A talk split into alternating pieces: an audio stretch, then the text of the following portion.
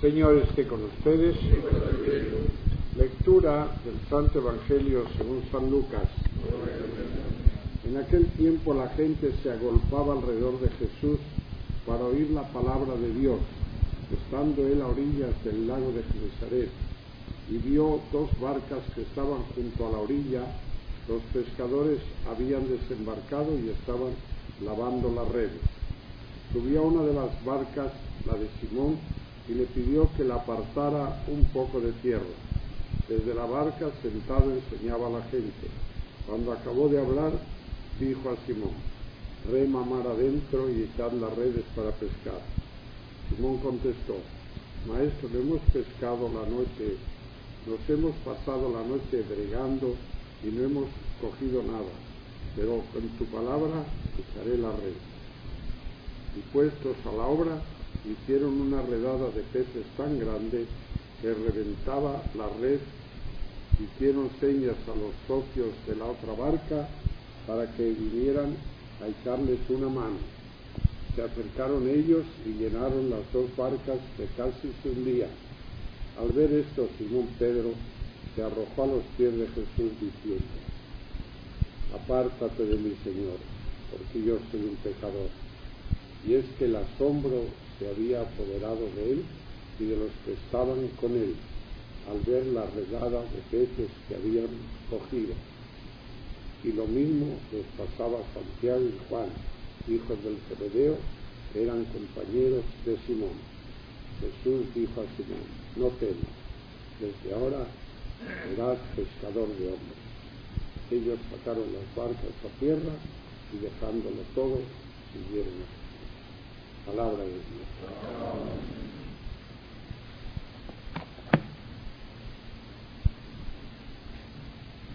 Estamos celebrando en la liturgia de hoy una fiesta que no es propiamente hoy el día, pero algún día teníamos que celebrarla, porque se está celebrando en, la Iglesia, sobre todo en Alemania, el cuarto centenario de la muerte de San Pedro Canisius. Y el Papa acaba de escribir un documento para todos los obispos de Alemania, dando a entender la importancia, el ejemplo, la inspiración que tiene que significar a la iglesia de hoy lo que hizo Pedro Canicio en el tiempo de él. Pedro Canicio nació eh, propiamente en Megan, era Holanda entonces, la gran Alemania. Su lengua nativa fue el holandés, pero enseguida también el alemán. De una familia muy distinguida, padre del noble. Eh, su padre había era un doctor de la Universidad de París y desde muy joven él siempre le fue inclinado hacia la ciudad, la religiosidad y le dijo a su padre que él quería estudiar, cuando llegó el momento de estudiar ya eh, universitario, estudios universitarios, él quería estudiar teología para así estar preparado, pues que a lo mejor un día le llamaba a Dios al sacerdocio, pues tener preparados ya los estudios de filosofía y teología. Y en esto pasa por allí el famoso Beato Fabro. Padre Fabro fue el primer sacerdote en el grupo de San Ignacio eran ellos todavía laicos y Fabro ya era sacerdote. El sacerdote. Padre Fabro fue el que dijo la misa cuando San Ignacio y los otros, San Francisco Javier, la Inés, todos los primeros compañeros de San Ignacio, hicieron los votos. La misa la dijo Fabro. Y Fabro, un santo también, era el compañero de cuarto, roommate de Ignacio, Francisco Javier y Fabro. Estaban en el mismo cuarto de París, en la Sorbona, y allí se hicieron tan amigos que los tres después se hicieron santos. Eh, y este Fabro, este Fabro, Fabro, se especializó muchísimo en dar ejercicio. San Ignacio le ponía siempre como ejemplo de quién sabía dar bien los ejercicios, Pedro Fabro. Y Pedro Fabro dio ejercicios a Pedro Canicio. Pedro Canicio, según hizo aquellos ejercicios, sintió clarísimamente que Cristo le llamaba para ser apóstol de Jesucristo, pero en plan de conquistador, en plan de rey temporal y rey eternal, las famosas banderas, y que tenía que dedicar la vida a eso, y se quedó con el Beato Fabro y con algunos jesuitas que estaban, todos eran compañeros de San Ignacio, vivía San Ignacio, por supuesto, en plena vida, y enseguida se fue distinguiendo él por su talento, sus cualidades, e Ignacio dijo, mándenmelo para Roma a Pedro Canice.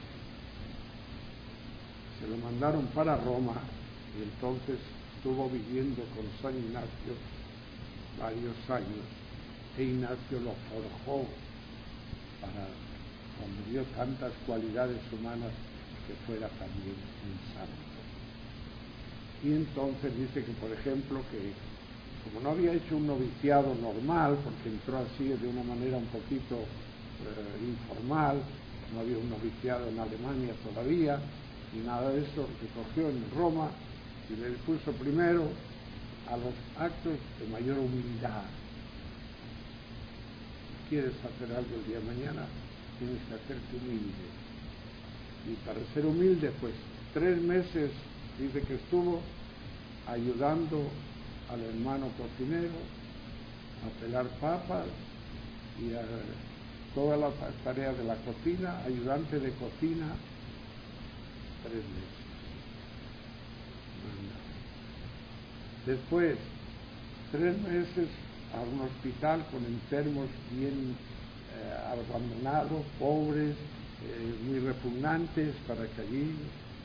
Después, a enseñar catecismo a los niños, para que él era un hombre con talento extraordinario, como decimos, San Pedro Canicio doctor universal de la Iglesia, y no por los méritos de Teresita de Lisieux, como comentábamos hoy, sino por su santidad primero y por los tremendos libros que escribió sobre teología.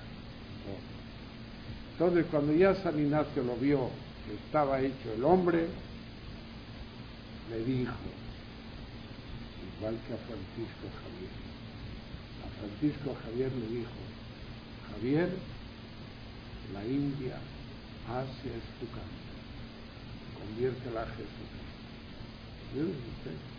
Casi nada, ¿no? Casi nada. Ahora le dijo a Pedro Canice, Pedro, Alemania, Europa Central de y Vivía Lutero, ya renegado, Calvino, Melanchthon, todos los protestantes, en plena guerra contra la iglesia. Allí va, allí va Pedro Canice. Pedro Canicio se pasa 24 horas delante de la tumba de San Pedro, para hacer una, allí un, día de vela, de vigilia, delante de la tumba de San Pedro, para que San Pedro le diera la fortaleza, la seguridad en la fe, la, ciencia, los conocimientos que necesitaba para salvar a Alemania del protestantismo y salvar a Europa la fe católica.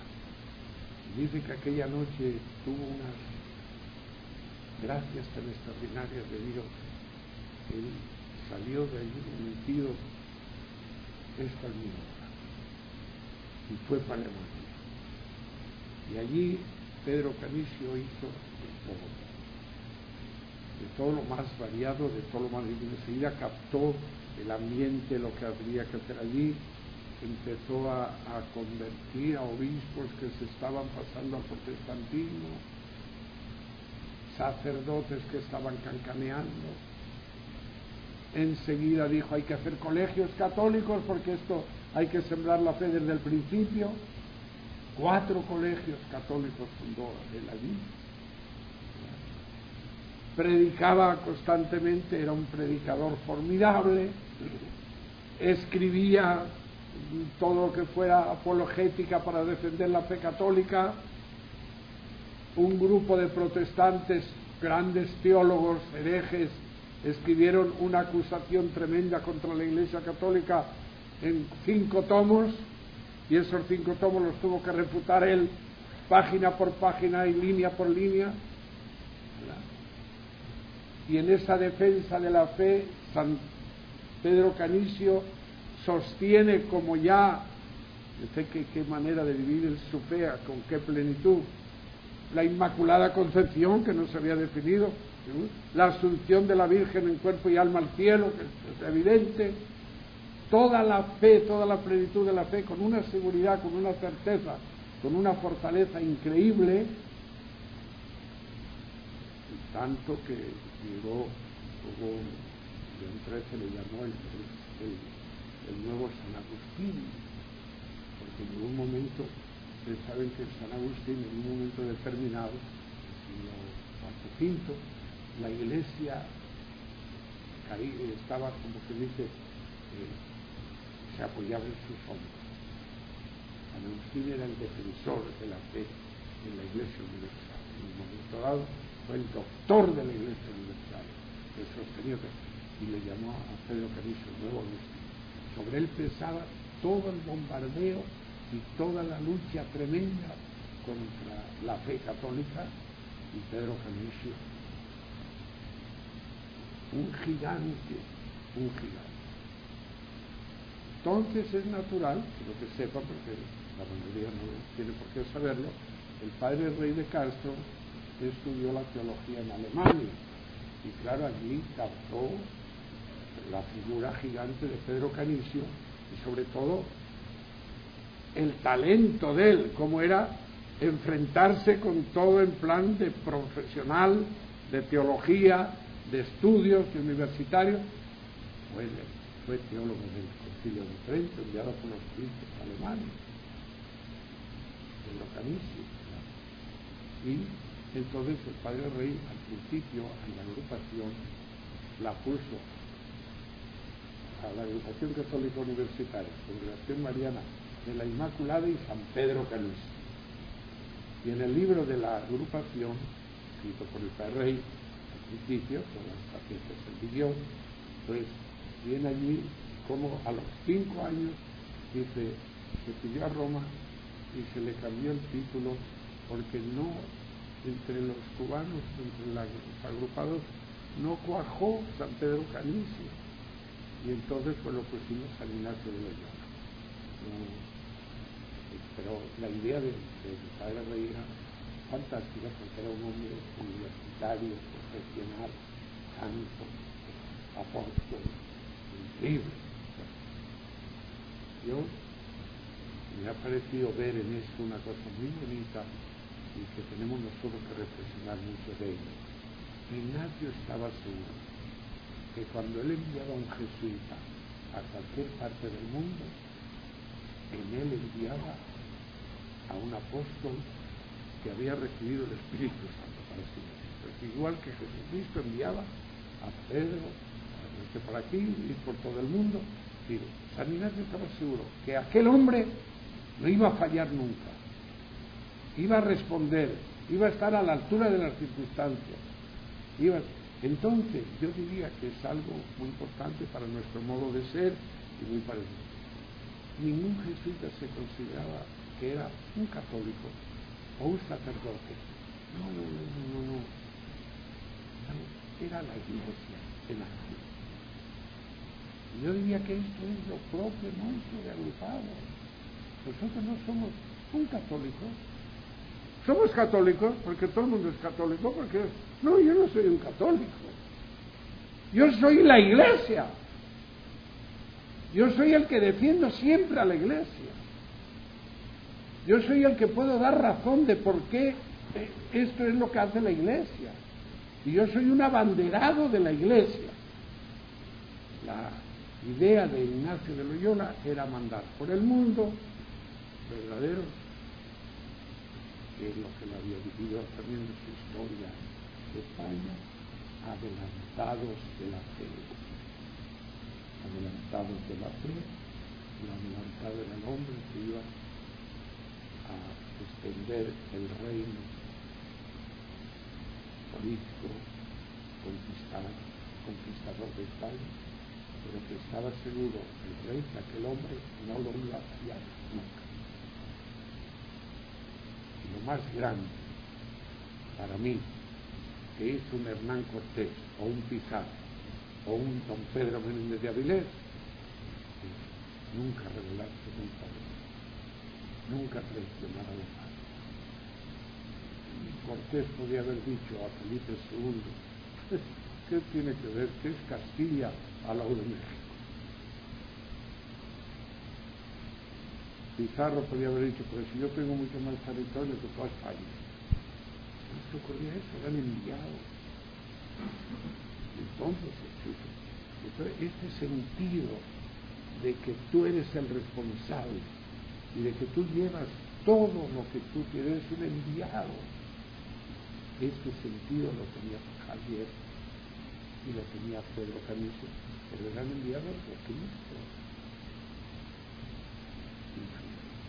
traicionar a Jesucristo hubiera sido, no sentido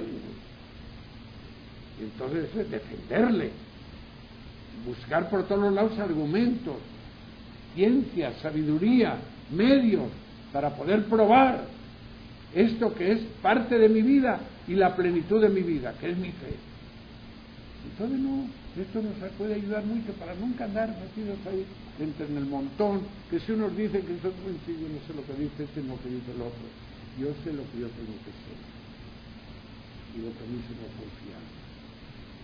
Pedro Canicio vivió santo, extraordinario, habiendo sufrido muchísimo, por supuesto, le llevaron varias veces, él no quería nunca tener discusiones públicas, porque sabía que eso no traía ningún resultado, porque iba todo el mundo nada más con el arma para atacar al otro. Y, parece que los protestantes, un melante y usaron un lenguaje espantoso, de insultos terribles, y él no, eh, insultando al Papa de una manera horrible, como el demonio que había que quitar de delante de la iglesia. Y él decía, en público no hacemos nada, las discusiones públicas son fatales. Él tenía una educación exquisita, era un santo, no, no, no podía el lenguaje de ellos, ¿verdad? Pero más de una vez le obligaron, porque el obispo le mandaba, vaya sitio que se va a discutir hoy tal problema religioso. Y allí iba el pobre Pedro Pérez. Allí oía, estaban a hablar ellos, dejaba hablar, cogía en la palabra y dice que por la altura, dignidad, ciencia que usaba, el público que iba allí neutral empezaba a aplaudir a Pedro Canizo y los otros salían furiosos de la reunión odiándole mucho más y odiando mucho más a la Iglesia Católica, ¿verdad? Porque, digo, no, por aquí. Y entonces, por eso él empezó a ver que el ecumenismo había que hacerlo de otra manera. Y era ganándose por el amor, por la amistad, a los obispos, a los sacerdotes. Es un hombre de una magnitud increíble. Y le declaró doctor universal de la Iglesia, y de modo que no podíamos nosotros, el Papa ha escrito ahora a los obispos alemanes diciéndole, ah, porque él ofreció la vida por Alemania. Era su misión. Entonces le dice el Papa a los obispos hoy, ustedes, teniendo un hombre como este, un apóstol como este, como ustedes no lo usan más para en este momento de tanta paganismo, ¿verdad? En Alemania, que es un materialismo terrible, pues Canicio se lo... San Pedro Canicio hizo tres catecismos.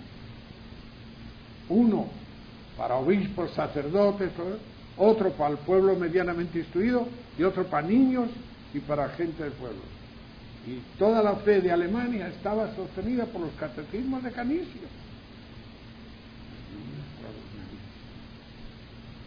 El Papa dice que este, en ocasión del centenario que tenemos que pedirle mucho a él porque Europa está más necesitada que nunca de nuevos Pedro Canicio. Porque hay mucha indiferencia, mucha frialdad, mucho ateísmo práctico, ¿verdad? Y mucha falta de fervor religioso. Así que hay que empezar con lo mismo, jóvenes, reyes, sacerdotes, obispos, es el plan para renovar por eso me pareció que teníamos que dedicarle a él por lo menos esta guardia.